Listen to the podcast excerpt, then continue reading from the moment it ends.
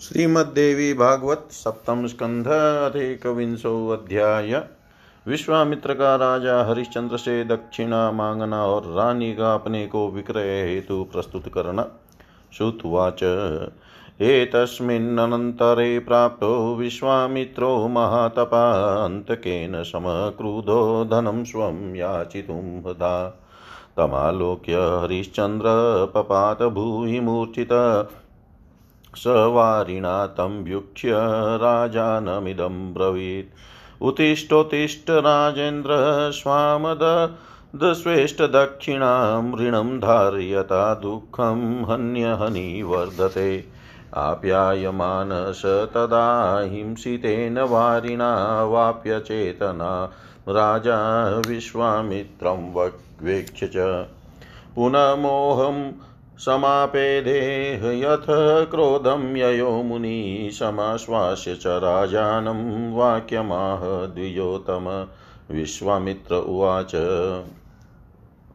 दीयतां दक्षिणासामे यदि धैर्यं वेक्षसे सत्यन्या नार्कप्रतप् पति सत्यतिष्ठति मेदिनी सत्यप्रोक्तः परो धर्म, स्वर्गः सत्ये प्रतिष्ठित अश्वमेध सहस्रं तु सत्यं च तुल्यया धृतम् अश्वमेधसहस्राधि सत्यमेकं विशिष्यते, अथवा किं ममैतेन प्रोक्ते नास्ति प्रयोजनम्।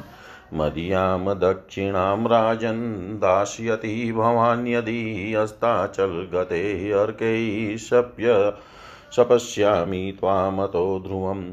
इत्युक्त्वा स ययो विप्रो राजा चासीद्भयातुर दुःखीभूतो भवनो निष्वो नृशंसमुनिनार्दित श्रुतुवाच एतस्मिन्नन्तरे तत्र ब्राह्मणो वेदपारग, ब्राह्मणे बहुभिषार्दं निर्ययो स्वगृहाद् बहिः। ततो रागी तु तं दृष्ट्वा आयान्तं तापसं स्थितम् उवाच वाक्यं राजानं धर्मार्थं सहितं तदा। त्रयाणामपि वर्णानां पिता ब्राह्मण उच्यते पितृद्रव्यं हि पुत्रेण ग्रहीतव्यं न संशय। तस्मादयं प्रार्थनीयो धनार्थमिति मे मति, धनार्थमिति मे मति राजोवाच नाहं प्रतिग्रहं काङ्क्षे क्षत्रियोऽहं सुमध्यमे। याचनं खलु विप्राणां, क्षत्रियाणां न विद्यते। गुरुर्हि विप्रो वर्णानां पूजनीयोऽस्ति सर्वदा। तस्माद् गुरुर्न याच्य स्यात् क्षत्रियाणां विशेषत। यजनाध्ययनं दानं क्षत्रियस्य विधीयते। शरणागतानां भयं, प्रजानां प्रतिपालनं न चाप्येव तु वक्तव्यं देहीति कृपणं वच। ददामीत्येव मे देवी हृदये निहितं वच। अर्जितं कुत्रचित् द्रव्यं ब्राह्मणाय ददाम्यहं पत्न्युवाच, कालसमविषम् अकरः परिभव सम्मानमानदकाल, काल करोति पुरुषं दातारं याचितारं च विप्रेण विदुषा राजा क्रुधेनातिबलीयसा राज्यान्निरस्तः सौख्या च पश्य कालस्य चेष्टितम्। राजोवाच अशिनातीक्ष्णधोरण वर्णजीव्या द्विधा कृता न तु मानं परित्यज्य देहि देहीति भाषितं। क्षत्रियोऽहं महाभागे न याचे किञ्चिदप्यहं।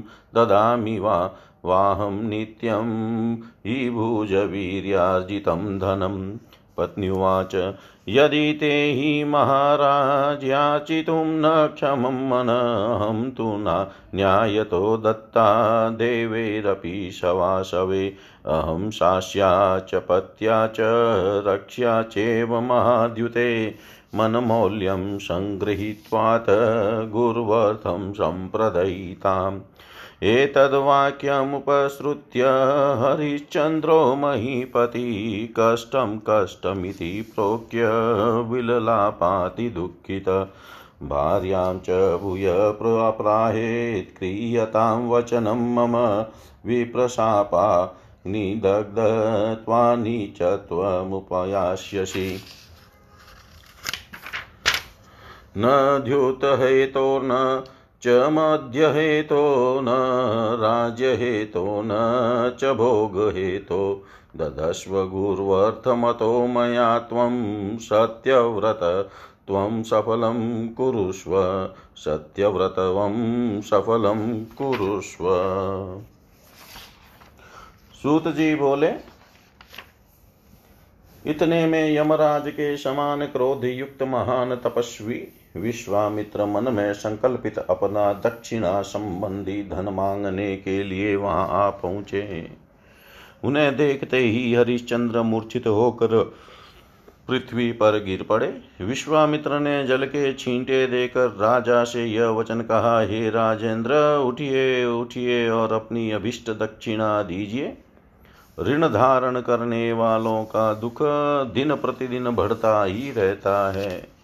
तत्पश्चात बर्फ़ तुल्य शीतल जल के छींटे से आप्यायित होकर राजा चेतना में आ गए। किंतु विश्वामित्र को देखते ही वे पुनः मूर्छित हो गए।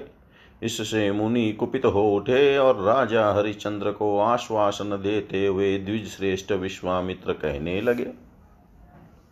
विश्वामित्र बोले, यदि आपको धैर्य अभिष्ट है तो मेरी वह दक्षिणा दे दीजिए। सत्य से ही सूर्य तपता है और सत्य पर ही पृथ्वी टिकी हुई है। परम धर्म को भी सत्य में स्थित कहा गया है और स्वर्ग की प्रतिष्ठा भी सत्य से ही है। यदि एक हज़ार अश्वमेध यज्ञ और सत्य तुला पर रखे जाएँ तो सत्य उन हज़ार अश्वमेध यज्ञों से बढ़ जाएगा।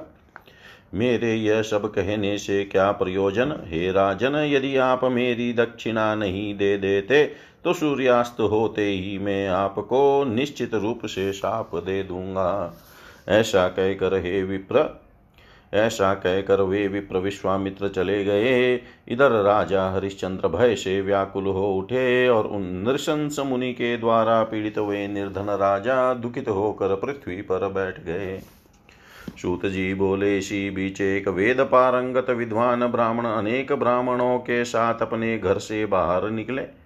तत्पश्चात वहाँ आकर रुके हुए उन तपस्वी ब्राह्मण को देखकर रानी ने राजा से धर्म और अर्थ से युक्त वचन कहा, ब्राह्मण तीनों वर्णों का पिता कहा जाता है? पुत्र के द्वारा पिता से धन लिया जा सकता है? इसमें संदेह नहीं है। अतः मेरी तो यह सम्मति है कि इस ब्राह्मण से धन के लिए प्रार्थना की जाए। राजा बोले, हे सुमध्य में मैं क्षत्रिय हूँ। इसलिए किसी से दान लेने की इच्छा नहीं कर सकता। याचना करना ब्राह्मणों का कार्य है, क्षत्रियों का नहीं। ब्राह्मण चारों वर्णों का गुरु है और सर्वदा पूजनीय है। इसलिए गुरु से याचना नहीं करनी चाहिए और क्षत्रियों को विशेष रूप से इसका पालन करना चाहिए। यज्ञ करना, अध्ययन करना, दान देना, शरण में आए हुए लोगों को अभय देना और प्रजाओं का पालन करना ये ही कर्म क्षत्रियों के लिए विहित है। मुझे कुछ दीजिए ऐसा दीन वचन क्षत्रिय को नहीं बोलना चाहिए। हे देवी, देता हूँ ऐसा वचन मेरे हृदय में सदा विद्यमान रहता है, अतः मैं कहीं से भी धन अर्जित करके उस ब्राह्मण को दूँगा। पत्नी ने कहा, काल के प्रभाव से सम और विषम परिस्थितियाँ आया ही करती है। काल ही मनुष्य को समान तथा अपमान प्रदान करता है। यह काल ही मनुष्य को दाता तथा याचक बना देता है। एक विद्वान शक्तिशाली और तथा कुपित ब्राह्मण ने राजा को सौख्य तथा राज्य से च्युत कर दिया। काल की यह विचित्र गति तो देखिए। राजा बोले तीक्ष्ण धार वाली तलवार से जीभ के दो टुकड़े हो जाना ठीक है, किंतु सम्मान का त्याग करके दीजिए दीजिए, ऐसा कहना ठीक नहीं है। हे महाभागे, मैं क्षत्रिय हूँ, अतः किसी से कुछ भी मांग नहीं सकता, अपितु अपने बाहुबल से अर्जित धन का नित्य दान करता हूँ। पत्नी ने कहा, हे महाराज यदि आपका मन याचना करने में समर्थ नहीं है तो इंद्र सहित सभी देवताओं ने न्याय पूर्वक मुझे आपको सौंपा है और आपने स्वामी बनकर मुझ आज्ञाकारिणी पत्नी की सदा रक्षा की है। अतएव हे महाद्युते, आप मेरा मूल्य लेकर गुरु विश्वामित्र की दक्षिणा चुका दीजिए। पत्नी की यह बात सुनकर राजा हरिचंद्र महान कष्ट है, महान कष्ट है, ऐसा कहकर अत्यंत दुखित हो विलाप करने लगे। तब उनकी धर्म पत्नी ने पुनः कहा, आप मेरी यह बात मान लीजिए, अन्यथा विप्र के साप रूपी अग्नि से दग्ध हो जाने पर आपको नीच योनि में पहुँचना पड़ेगा, न तो द्युत क्रीड़ा के लिए, न मदिरा पान के लिए, न राज्य के निमित्त और न तो भोग विलास के लिए ही आप ऐसा करेंगे। अतः मेरे मूल्य से गुरु की दक्षिणा चुका दीजिए और अपने सत्य रूपी व्रत को सफल बनाइए। इति श्रीमद्देवी भागवते महापुराणे अष्टादशसाहस्रयां संहितायां सप्तमस्कन्धे हरिश्चन्द्रोपाख्यान् वर्णनं नामेकविंशोऽध्याय सर्वं श्रीशां सदाशिवार्पणम् अस्तु। ॐ विष्णवे नमः, ॐ विष्णवे नमः, ॐ विष्णवे नमः। श्रीमद्देवी भागवत सप्तम स्कंद द्वांशो अध्याय। राजा हरिश्चंद्र का रानी और राजकुमार का विक्रय करना और विश्वामित्र को ग्यारह करोड़ स्वर्ण मुद्राएँ देना तथा विश्वामित्र का और अधिक धन के लिए आग्रह करना। व्यासुवाच। शतयानोद्यमानस्तु राजा पत्न्या पुनः पुनः प्राह भद्रे करोम्येष, विक्रयं ते सुनिगृण नृशंसैरपि यत्कर्तुं न शक्यं तत्करोम्यहं यदि ते भ्राजते वाणी वक्तुमीदृक्षु निष्ठुरम्। एवमुक्त्वा ततो राजा गत्वा नगरमातुर अवतार्य तदारङ्गे तां भार्यां नृपशतं। बाष्पगद्गदकण्ठस्तु ततो वचनमब्रवीद्। भो भो नागरिकाः सर्वे शृणुध्वं वचनं मम। कस्यचिद्यधिकार्यं स्यादाशा प्राणेष्टया मम स ब्रवीतु त्वरायुक्तो यावत् त्वं धारयाम्यहम्। ते अब्रुवन् पण्डिता कस्त्वं पत्नीं विक्रेतुमागत, राजोवाच किं माँ पृच्छत कस्त्वं भो नृशंसोऽहं मानुष। राक्षसो वास्मि कठिनस्ततः पापं करोम्यहं, व्यासुवाच तं शब्द सहसा श्रुत्वा कौशिको विप्ररूपधृक्। वृतरूपं समास्ताय, हरिश्चन्द्रं भाषत सम्पर्य समर्पयस्व मे दासीमहं प्रद अस्ति मे वित्तमतुलं सुकुमारी च मे प्रिया गृहकर्म न शक्नोति कतुमस्मात् प्रयच्छ मे। अहं गृह्णामि दासीं तु कति दास्यामि ते धनम् एवमुक्ते तु विप्रेण हरिश्चन्द्रस्य भूपते। विदीर्ण तु मनो दुःखाञ्चेन किञ्चिदं ब्रवीत् किञ्चिदब्रवीत् विप्रोवाच कर्मणश्च वयोरूपशीलानां तव योषित। अनुरूपमिदं वित्तं गृहाणार् पय मे अबलां धर्मशास्त्रेषु यददृष्टं स्त्रियो मौल्यं नरस्य च द्वात्रिंशल्लक्षणोपेता दक्षाशीलगुणान्विता कोटिमौल्यं सुवर्णस्य स्त्रियपुंसस्तथा वृतम् इत्याकर्ण्यवचस्तस्य हरिश्चन्द्रो महीपति दुःखेन महताविष्टो न चेनं किञ्चिदब्रवीत् ततः स विप्रो नृपते पुरतो वल्कलो परिधनं निधाय केशेषु धृत्वा रागिमकर्षयत्। राज्युवाच, मुञ्च मुञ्चार्य माँ सद्यो यावत् पश्याम्यहं सुतं दुर्लभं दर्शनं विप्र पुनरस्य भविष्यति। पश्येह पुत्रं मामेवं मातरं दास्यतां गतां मामास्प्रा चिराजपुत्र न स्पृश्याहं त्वयाधुना ततः स बालः सहसा दृष्ट्वा कृष्टां तु मातरं संव्यदावदम्बेति वदन् साश्रुविलोचन हस्ते वस्त्रं समाकर्ष्ण हस्ते वस्त्रं समाकर्षन् काकपक्षधरस्खलन् तमागतं द्विजक्रोधाद् बालं प्याहनत्तदा। वदस्तथापि सौम्बेति नेव मुञ्चति मातरम् राजुवाच प्रसादं कुरु मेनात् क्रीणीष्वेवं हि बालकम् प्रीतापि नाहं भविता वीनेनं कार्यसाधिका इतं ममाल्पभाग्याया प्रसादं कुरु मे प्रभो।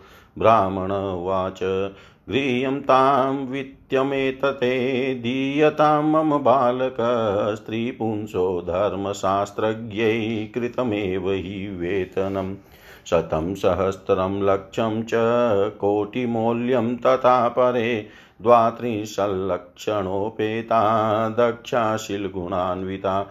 कोटिमौल्यं स्त्रिय प्रोक्तं पुरुषस्य तथार्बुदं श्रुतुवाच तथैव तस्य तदवीतं पुरक्षिप्तं पटे पुनः प्रगृहं बालकं मात्रा सहेकस्तं बन्धयत् प्रतस्ते स गृहं क्षिप्रं तया सह मुदान्वित। प्रदक्षिणां तु सा कृत्वा जानुभ्यां प्रणता स्थिता बाष्पर्याकुलादीना त्विदं वचनमब्रवीत्।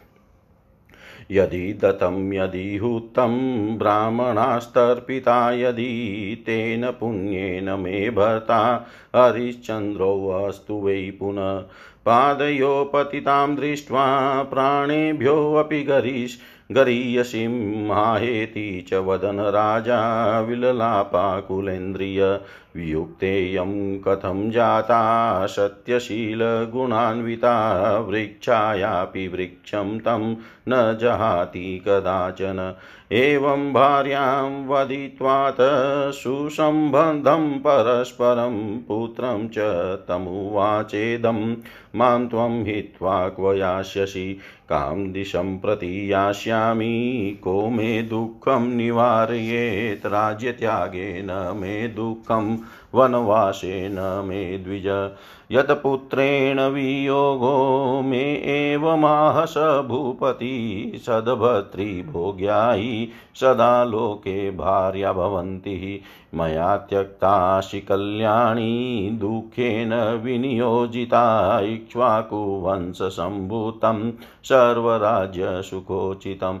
मामीदृशं पतिं प्राप्य दासीभामं गतायसीदृशे मज्जमानं मा सुमहचोकसागरे को मामुद्धरते देवी पौराणाख्यानविस्तरे। श्रुतुवाच पश्य तस्य तस्तस्य राजस्यैकसागातेषु दारुणे घातयित्वा तु विप्रेशो नेतुं समुपचक्रमे नीयमानो तु दृष्टो तु तौ दृष्ट्वा भार्यापुत्रौ सपातिव विल्ललापाति दुःखातो निःश्वस्योष्णं पुनः पुनः यामन वायुनवादित्यो न चन्द्रो न पृथग्जना। दृष्टवन्तः पुरा पत्नीं शेयं दासित्वमागता सूर्यवंशप्रसुप्तोऽयं सुकुमारकराङ्गुली सम्प्राप्तो विक्रयं बालो दिक्मा मा दिक्मामास्तु सुदुर्मतिं हा प्रिये हा वत्स ममा नार्यस्य दुर्नय। देवाधीनदंसां प्राप्तो न मृतोऽस्मि तथापि दिग्व्यासुवाचेवं विलपतो राज्ञोऽग्रे विप्रोऽन्तर्धीयत वृक्षगेहादिभिस्तुङ्गैस्तावादात् त्वरान्वितत्रान्तरे मुनिश्रेष्ठ त्वाजगां महातपा सशिष्यकौशिकेन्द्रोऽसौ निष्ठुरः क्रूरदर्शन। विश्वामित्र उवाच सात्वयोक्ता पुरा राजनराजसूयस्य दक्षिणा। तां ददस्व महाबाहो यदि सत्यं पुरस्कृतं। हरिश्चन्द्र उवाच, नमस्करोमि राजसे, गृहाणे माँ स्वदक्षिणाम्। राजसूयस्य यागस्य यामयोक्ता पुराणग विश्वामित्रोवाच कुतो लब्धमिदं द्रव्यं दक्षिणाते पदोपदीयते। एतदा चक्ष्वराजेन्द्र यदा द्रव्यं त्वयाजितं राजोवाच किमनेन महाभाग, कथितेन तवानग। शोकस्तु वर्धते विप्रश्रुतेनानेन सुव्रत। ऋषिरुवाच संस्थमेव गृह्णामि, शस्तमेव प्रयच्छ मे द्रव्यस्यागमनं राजन् कथयस्व यथा ततं राजोवाच मया देवी तु सा भार्या विकृता कोटिसंमिते।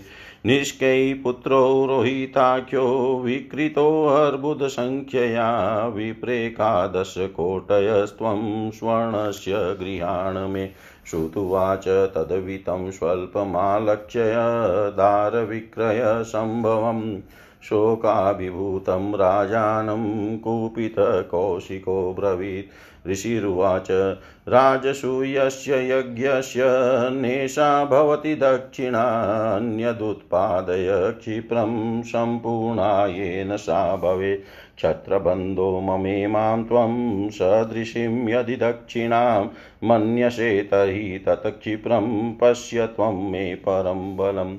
तपसोऽस्य सुतप्तस्य ब्राह्मणस्यामलस्य च, मतप्रभावस्य, चोग्रस्य, सुदस्याध्ययनस्य च।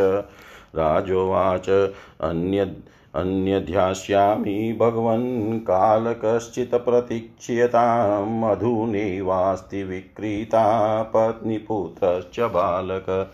विश्वामित्रोवाच चतुर्भागस्थितो योऽयं दिवसस्य नराधिपि। एष एव प्रतीक्षो मे वक्तव्यं नोत्तरं त्वया। एष एव प्रतीक्षो मे वक्तव्यं नोत्तरं त्वया। व्यास जी बोले, हे राजन, अपनी धर्मपत्नी के द्वारा बार बार प्रेरित किए जाने पर राजा हरिश्चंद्र ने कहा, हे भद्रे मैं अत्यंत निष्ठुर होकर तुम्हारे विक्रय की बात स्वीकार करता हूँ। यदि तुम्हारी वाणी ऐसा निष्ठुर वचन बोलने के लिए तत्पर है तो जिस काम को महान से महान क्रूर भी नहीं कर सकते, उसे मैं करूँगा। ऐसा कहकर नृप श्रेष्ठ राजा हरिश्चंद्र शीघ्रता पूर्वक नगर में गए और वहाँ नाटक आदि दिखाए जाने वाले स्थान पर अपनी भार्या को प्रस्तुत करके आंसुओं में रूंधे हुए कंठ से उन्होंने कहा हे नगरवासियों, आप लोग ध्यान पूर्वक मेरी बात सुनिए। आप लोगों में से किसी को भी यदि मेरी इस प्राण प्रिया भार्या से दासी का काम लेने की आवश्यकता हो तो वह शीघ्र बोले, मैं जितना धन चाहता हूँ, उतने में कोई भी से खरीद ले। इस पर वहाँ उपस्थित बहुत से विद्वान पुरुषों ने पूछा, अपनी पत्नी का विक्रय करने के लिए यहाँ आए हुए तुम कौन हो? राजा बोले, आप लोग मुझसे यह क्यों पूछते हो? तुम कौन हो? मैं मनुष्य नहीं, बल्कि महान क्रूर हूँ। अथवा यह समझिए कि एक भयानक राक्षस हूँ, तभी तो ऐसा पाप कर रहा हूँ। व्यास जी बोले, उस शब्द को सुनकर विश्वामित्र एक वृद्ध ब्राह्मण का रूप धारण करके राजा हरिचंद्र के सामने अचानक आ गए और बोले, मैं धन देकर इस दासी को खरीदने के लिए तत्पर हूँ, अतः इसे मुझे बेच दीजिए। मेरे पास बहुत धन है, मेरी पत्नी बहुत ही सुकुमार है, इसलिए वह गृह कार्य नहीं कर पाती। अतः इसे आप मुझे दे दीजिए। मैं इस राशि को स्वीकार तो कर लूँगा, किंतु मुझे इसके बदले आपको धन कितना देना होगा? ब्राह्मण के इस प्रकार कहने पर राजा हरिश्चंद्र का हृदय दुख से विदीर्ण हो गया और वे कुछ भी नहीं बोले। विप्र ने कहा, आपकी भार्या के कर्म, आयु, रूप और स्वभाव के अनुसार यह धन दे रहा हूँ। इसे स्वीकार कीजिए और स्त्री मुझे सौंप दें। धर्मशास्त्रों में स्त्री तथा पुरुष का जो मूल्य निर्दिष्ट है, वह इस प्रकार है। यदि स्त्री बत्तीसों लक्षणों से संपन्न दक्ष शीलवती और गुणों से युक्त हो तो उसका मूल्य एक करोड़ स्वर्ण मुद्रा है। और उसी प्रकार के पुरुष का मूल्य दस करोड़ स्वर्ण मुद्रा होता है। उस ब्राह्मण की यह बात सुनकर राजा हरिचंद्र महान दुख से व्याकुल हो उठे और उनसे कुछ भी नहीं कह सके। तत्पश्चात उस ब्राह्मण ने राजा के सामने वलकल के ऊपर धन रखकर रानी के बालों को पकड़कर उन्हें खींचना आरंभ कर दिया। रानी ने कहा, हे आर्य, जब तक मैं अपने पुत्र को भली भांति देख न लूँ, तब तक के लिए आप मुझे छोड़ दीजिए छोड़ दीजिए, क्योंकि हे विप्र, फिर से इस पुत्र का दर्शन तो दुर्लभ ही हो जाएगा। तत्पश्चात रानी ने कहा, हे पुत्र, अब दासी बनी हुई अपनी इस माँ की, और देखो, हे राजपुत्र, तुम मेरा स्पर्श मत करो, क्योंकि अब मैं तुम्हारे स्पर्श के योग्य नहीं रह गई हूँ। तदनंतर ब्राह्मण के द्वारा खींची जाती हुई माता को सहसा देख कर उस बालक के नेत्रों में आशुभ अश्रु भर आए, और वह मामा कहता हुआ उनकी ओर दौड़ा। कौवे के पंख के समान केश वाला वह राजकुमार जब हाथ से माता का वस्त्र पकड़कर गिरते हुए साथ चलने लगा, तब वह ब्राह्मण उस आए हुए बालक को क्रोध पूर्वक मारने लगा। फिर भी उस बालक ने मामा कहते हुए अपनी माता को नहीं छोड़ा। रानी बोली, हे नाथ, मुझ पर कृपा कीजिए और इस बालक को भी खरीद लीजिए, क्योंकि आपके द्वारा खरीदी गई भी मैं इसके बिना आपका कार्य सिद्ध करने में समर्थ नहीं रहूँगी। हे प्रभो, मुझ मंद भागिनी, पर इस प्रकार की कृपा आप अवश्य कीजिए। ब्राह्मण ने कहा, यह धन लीजिए और अपना पुत्र मुझे दे दीजिए। धर्मशास्त्रों ने स्त्री पुरुष का मूल्य निर्धारित कर दिया है। जैसे सौ हज़ार लाख और करोड़, उसी प्रकार अन्य विद्वानों ने शुभ लक्षणों से युक्त कुशल तथा सुंदर स्वभाव वाली स्त्री का मूल्य एक करोड़ तथा वैसे ही गुणों वाले पुरुष का मूल्य दस करोड़ बताया है। सूत जी बोले तब ब्राह्मण ने उसी प्रकार बालक का मूल्य भी सामने रखे हुए वस्त्र पर फेंक दिया और फिर बालक को पकड़कर उसे माता के साथ ही बंधन में बाँध दिया। इसके बाद वह ब्राह्मण उन्हें साथ लेकर हर्षपूर्वक शीघ्र ही अपने घर की ओर चल दिया। उस समय अत्यंत दयनीय अवस्था को प्राप्त रानी राजा हरिश्चंद्र की प्रदीक्षिणा करके दोनों घुटनों के सहारे झुक कर उन्हें प्रणाम कर स्थित हो गई और नेत्रों में आँसू भरकर यह वचन बोली यदि मैंने दान दिया हो, हवन किया हो, तथा ब्राह्मणों को संतुष्ट किया हो तो उस पुण्य के प्रभाव से राजा हरिश्चंद्र पुनः मुझे पति रूप में प्राप्त हो जाए। अपने प्राण से भी बढ़कर प्रिय रानी को चरणों पर पड़ी हुई देख कर हाय हाय ऐसा कहते हुए व्याकुल इंद्रियों वाले राजा हरिचंद्र विलाप करने लगे। सत्यशील और गुणों से संपन्न मेरी यह भार्या मुझसे अलग कैसे हो गई? वृक्ष की छाया भी उस वृक्ष को कभी नहीं छोड़ती। इस प्रकार परस्पर घनिष्ठता प्रकट करने वाला यह वचन भार्या से कहकर राजा ने उस पुत्र से ऐसा कहा, मुझे छोड़कर तुम कहाँ जाओगे? फिर मैं किस दिशा में जाऊँगा और मेरा दुख कौन दूर करेगा? हे द्विज, राज्य का परित्याग करने और वनवास करने में मुझे वह दुख नहीं होगा। जो पुत्र के वियोग से हो रहा है, ऐसा उस राजा ने कहा। तत्पश्चात रानी को लक्ष्य करके राजा कहने लगे, इस लोक में पत्नियाँ सदा अपने उत्तम पति के सहयोग हेतु होती है। फिर भी हे कल्याणी, मैंने तुम्हारा परित्याग कर दिया है और तुम्हें दुखी बना दिया है। इक्ष्वाकु वंश में उत्पन्न तथा राज्य के संपूर्ण सुख सुविधाओं से संपन्न मुझ जैसे पति को पाकर भी तुम दासी बन गई हो। हे देवी, विस्तृत पौराणिक आख्यानों के द्वारा इस महान शोक रूपी सागर में डूब रहे मुझ दिन का उद्धार अब कौन करेगा? सूत जी बोले, तदनंतर राजर्षि हरिश्चंद्र के सामने ही कोड़े से निष्ठुरता पूर्वक पीटते हुए वह विप्रश्रेष्ठ उन्हें ले जाने का प्रयत्न करने लगा। अपनी भार्य तथा पुत्र को ब्राह्मण के द्वारा ले जाते हुए देख कर वे राजा हरिश्चंद्र अत्यंत दुख से व्याकुल होकर बार बार उष्ण श्वास लेकर विलाप करने लगे। अब तक जिसे वायु सूर्य चंद्रमा तथा पृथ्वी के लोग नहीं देख सके थे, वही मेरी यह भार्या आज दासी बन गई। हाथों की कम कोमल अंगुलियों वाला यह बालक जो सूर्य वंश में उत्पन्न है, आज बिक गया। मुझ दुर्बुद्धि को धिकार है हा प्रिय हा बालक, हा वत्स मुझ अधम की दुर्गति के कारण ही, मुझ अधम की दुर्नीति के कारण ही तुम सब इस देवाधीन दशा को प्राप्त हुए हो, फिर भी मेरी मृत्यु नहीं हुई, अतः मुझे धिक्कार है। व्यास जी बोले, उन दोनों को लेकर ऊँचे ऊँचे वृक्ष घर आदि को पार करते हुए वे ब्राह्मण इस तरह विलाप कर रहे राजा के सामने से ही शीघ्रता पूर्वक अंतर्धान हो गए। इसी समय महान तपस्वी मुनि श्रेष्ठ विश्वामित्र अपने शिष्य के साथ वहाँ पहुँचे। उस समय वे कौशिकेंद्र अत्यंत निष्ठुर तथा क्रूर दृष्टिगत हो रहे थे। विश्वामित्र बोले, हे राजन, हे महाबाहो, यदि आपने सत्य को सदा स्वीकार किया है तो राजसूय यज्ञ की जिस दक्षिणा का वचन आपने पहले दे रखा है, उसे अब दे दीजिए। हरिश्चंद्र बोले, हे राज, से मैं आपको प्रणाम करता हूँ। हे अनग, राजसूय यज्ञ के अवसर पर पहले मैंने जिस दक्षिणा की प्रतिज्ञा की थी, यह अपनी दक्षिणा आप ग्रहण कीजिए। विश्वामित्र बोले, हे राजन, दक्षिणा के निमित्त जो यह धन आप दे रहे हैं, उसे आपने कहाँ से प्राप्त किया है? आपने जिस तरह से यह धन अर्जित किया है, उसे मुझे साफ़ साफ़ बताइए। राजा बोले, हे महाभाग हे अनग, अब यह सब बताने से क्या प्रयोजन? क्योंकि उत्तम व्रत का पालन करने वाले हे विप्र, इसे सुनने से आपका शोक ही बढ़ेगा। ऋषि बोले, हे राजन, मैं दूषित धन कदापि ग्रहण नहीं करता। मुझे पवित्र धन दीजिए और जिस उपाय से द्रव्य प्राप्त हुआ हो, उसे यथार्थ रूप से बता दीजिए। राजा बोले, हे विप्र, मैंने अपनी उस साध्वी भार्या को एक करोड़ स्वर्ण मुद्रा में और अपने रोहित नामक पुत्र को दस करोड़ स्वर्ण मुद्रा में बेच दिया है। हे विप्र, इस प्रकार मेरे पास एकत्र इन ग्यारह करोड़ स्वर्ण मुद्राओं को आप स्वीकार करें। सूत जी बोले, स्त्री और पुत्र को बेचकर प्राप्त हुए धन को अल्प समझकर विश्वामित्र ने क्रोधित होकर शोकग्रस्त राजा हरिश्चंद्र से कहा, ऋषि बोले, राजसूय, यज्ञ की इतनी ही दक्षिणा नहीं होती।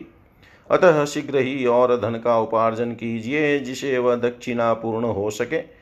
क्षत्रिय धर्म का पालन करने से विमुख हे राजन, यदि आप मेरी दक्षिणा को इतने द्रव्य के ही तुल्य मानते हैं तो फिर मेरे परम तेज को शीघ्र ही देख लीजिए। अत्यंत पवित्र अंत करण वाले मुझ ब्राह्मण की कठोर तपस्या तथा मेरे विशुद्ध अध्ययन के प्रभाव को आप अभी देख लें। राजा बोले, हे भगवान, मैं इसके अतिरिक्त और भी दक्षिणा दूँगा। किंतु कुछ समय तक प्रतीक्षा कीजिए। अभी अभी मैंने अपनी पत्नी तथा बोध पुत्र को बेचा है। विश्वामित्र बोले, हे नराधिप दिन का चौथा प्रहर उपस्थित है। यही प्रतीक्षा का अंतिम समय है। इसके बाद फिर आप मुझसे कुछ न कहिएगा।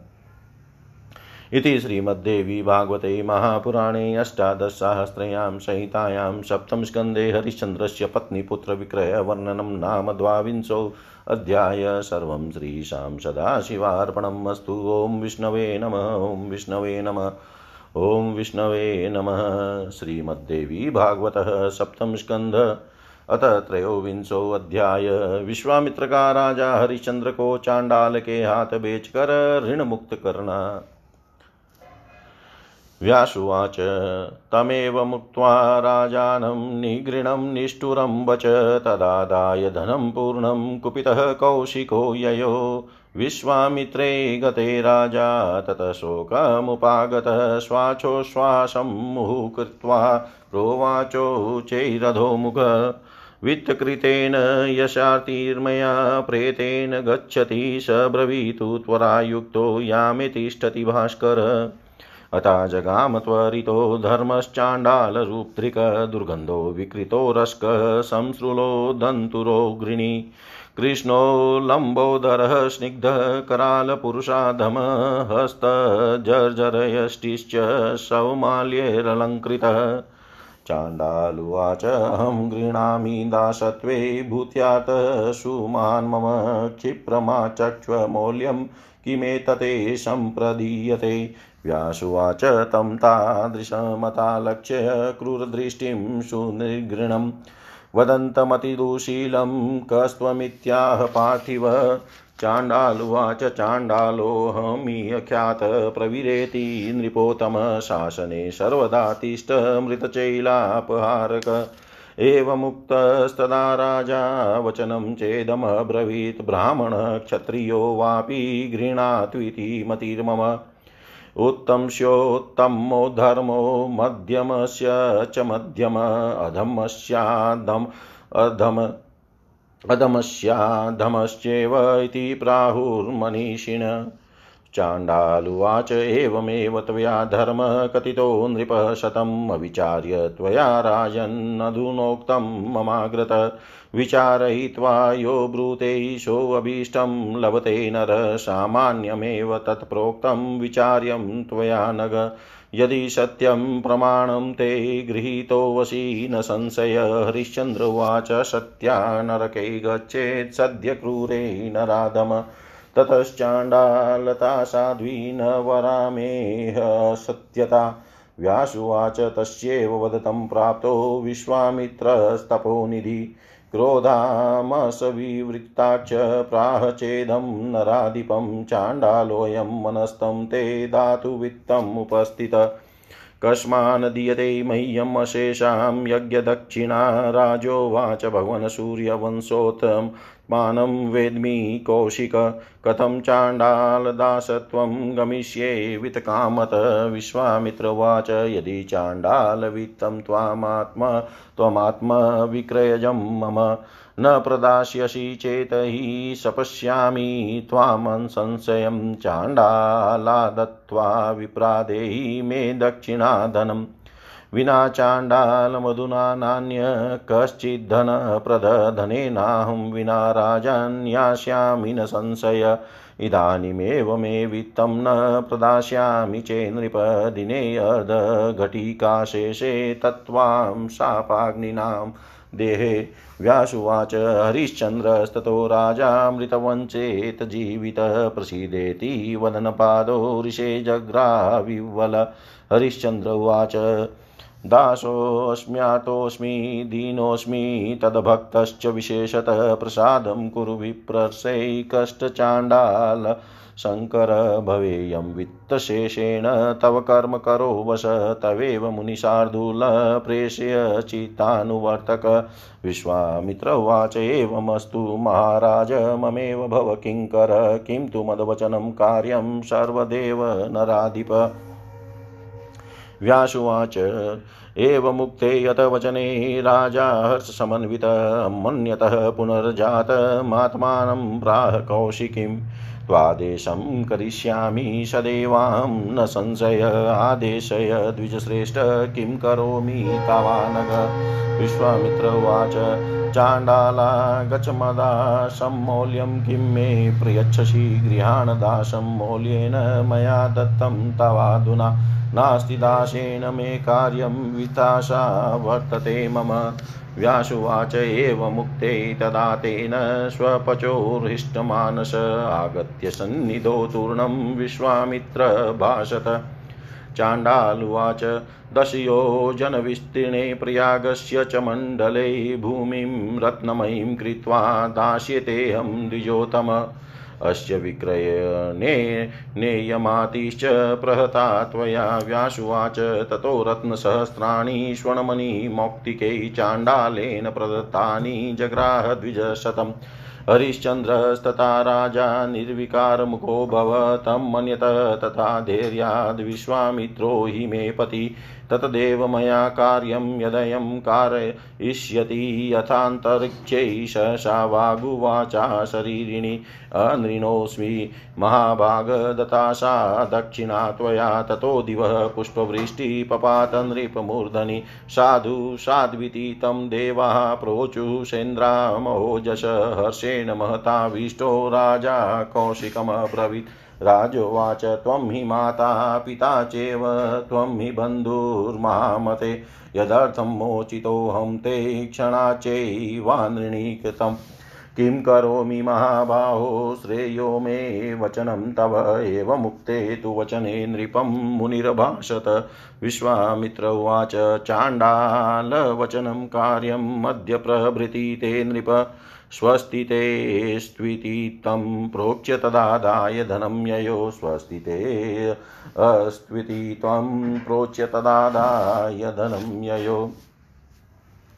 व्यास जी बोले, राजा हरिश्चंद्र, से इस प्रकार का दयाहीन एवं निष्ठुर वचन कहकर और वह संपूर्ण धन लेकर कुपित विश्वामित्र वहाँ से चले गए। विश्वामित्र के चले जाने पर राजा शोक संतप्त हो उठे। वे बार बार दीर्घ साँसें लेते हुए तथा नीचे की ओर मुख करके उच्च स्वर से बोलने लगे। धन से बिक जाने के लिए उद्यत प्रेत रूप मुझसे जिसका दुख दूर हो सके, वह भी शीघ्रता करके सूर्य के चौथे प्रहर में रहते रहते मुझसे बात कर ले। इतने में शीघ्र ही वहाँ चांडाल का रूप धारण करके धर्मदेव आ पहुँचे। उस चांडाल के शरीर से दुर्गंध आ रही थी, उसका वक्ष भयानक था, उसकी विशाल दाढ़ी थी, उसके दांत बड़े थे और वह बड़ा निर्दयी लग रहा था।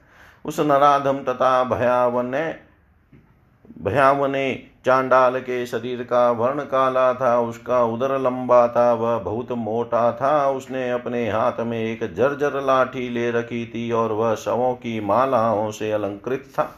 चांडाल बोला, मैं तुम्हें दास के रूप में रखना चाहता हूँ, क्योंकि मुझे सेवक की अत्यंत आवश्यकता है। शीघ्र बताओ कि इसके लिए तुम्हें कितना मूल्य देना होगा?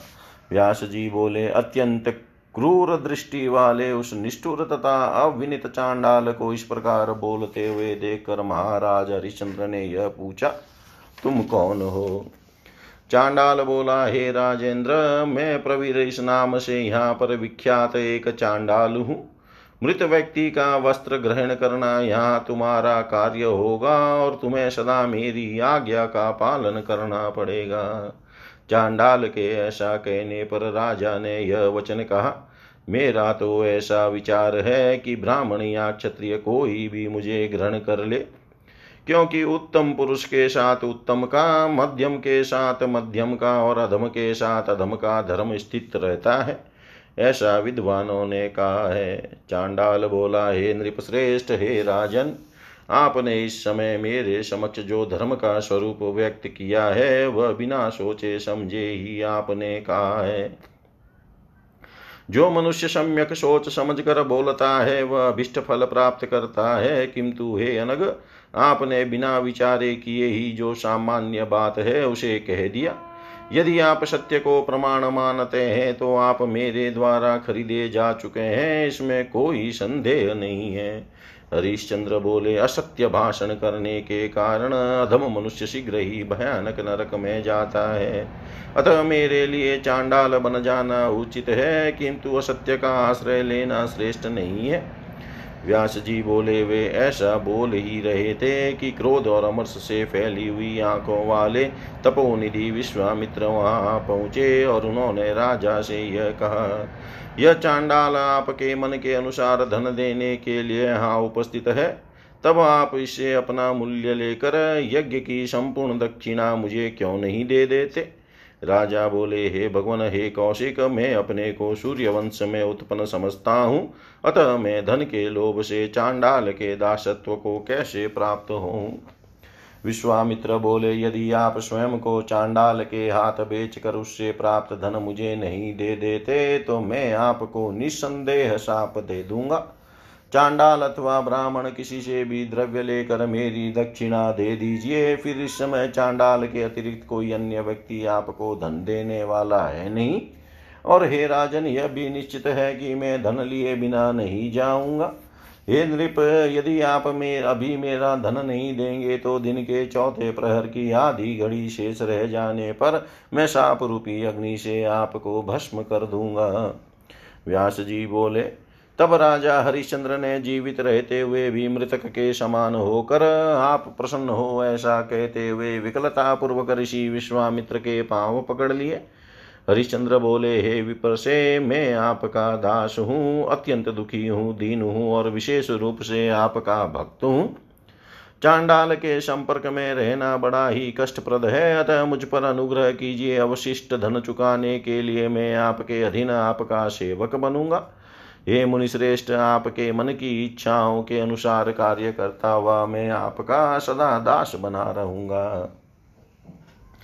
विश्वामित्र बोले, हे महाराज, ऐसा ही हो। आप मेरे ही दास हो जाइए, किंतु हे नराधिप, आपको सदा मेरे वचनों का पालन करना पड़ेगा। व्यास जी बोले, विश्वामित्र के इस प्रकार कहने पर राजा अत्यंत हर्षित हो उठे। और उन्होंने इसे अपना पुनर्जन्म समझा। वे विश्वामित्र से कहने लगे, हे द्विश्रेष्ठ, मैं सदा आपकी आज्ञा का पालन करूँगा। इसमें कोई संशय नहीं है। हे अनग, आदेश दीजिए, आपका कौन सा कार्य संपन्न करूँ? विश्वामित्र बोले, हे चांडाल, इधर आओ। तुम मेरे इस दास का क्या मूल्य दोगे? मूल्य लेकर मैं तुम्हें ऐसे इसी समय दे दूँगा। तुम इसे स्वीकार कर लो, क्योंकि मुझे दास से कोई प्रयोजन नहीं है। मुझे तो केवल धन की आवश्यकता है। व्यास जी बोले, उनके इस प्रकार कहने पर चांडाल के मन में प्रसन्नता आ गई। विश्वामित्र के पास तत्काल आकर वह उनसे कहने लगा, चांडाल बोला, हे द्विजवर प्रयाग के दस योजन विस्तार वाले मंडल की भूमि को रत्नमय कराकर मैं आपको दे दूँगा। इसके विक्रय से आपने मेरा यह महान कष्ट दूर कर दिया। व्यास जी बोले, तत्पश्चात स्वर्ण मणि और मोतियों से युक्त हज़ारों प्रकार के दिए गए रत्नों को द्विज श्रेष्ठ विश्वामित्र ने प्राप्त किया। इससे राजा हरिश्चंद्र के मुखर पर से उदासी दूर हो गई और उन्होंने धैर्य पूर्वक यह मान लिया कि विश्वामित्र ही मेरे स्वामी है। मुझे तो केवल वही करना है जो ये कराएँगे। उसी समय सहसा अंतरिक्ष में यह आकाशवाणी हुई कि, हे महाभाग, आपने मेरी वह दक्षिणा दे दी और अब आप ऋण से मुक्त हो गए।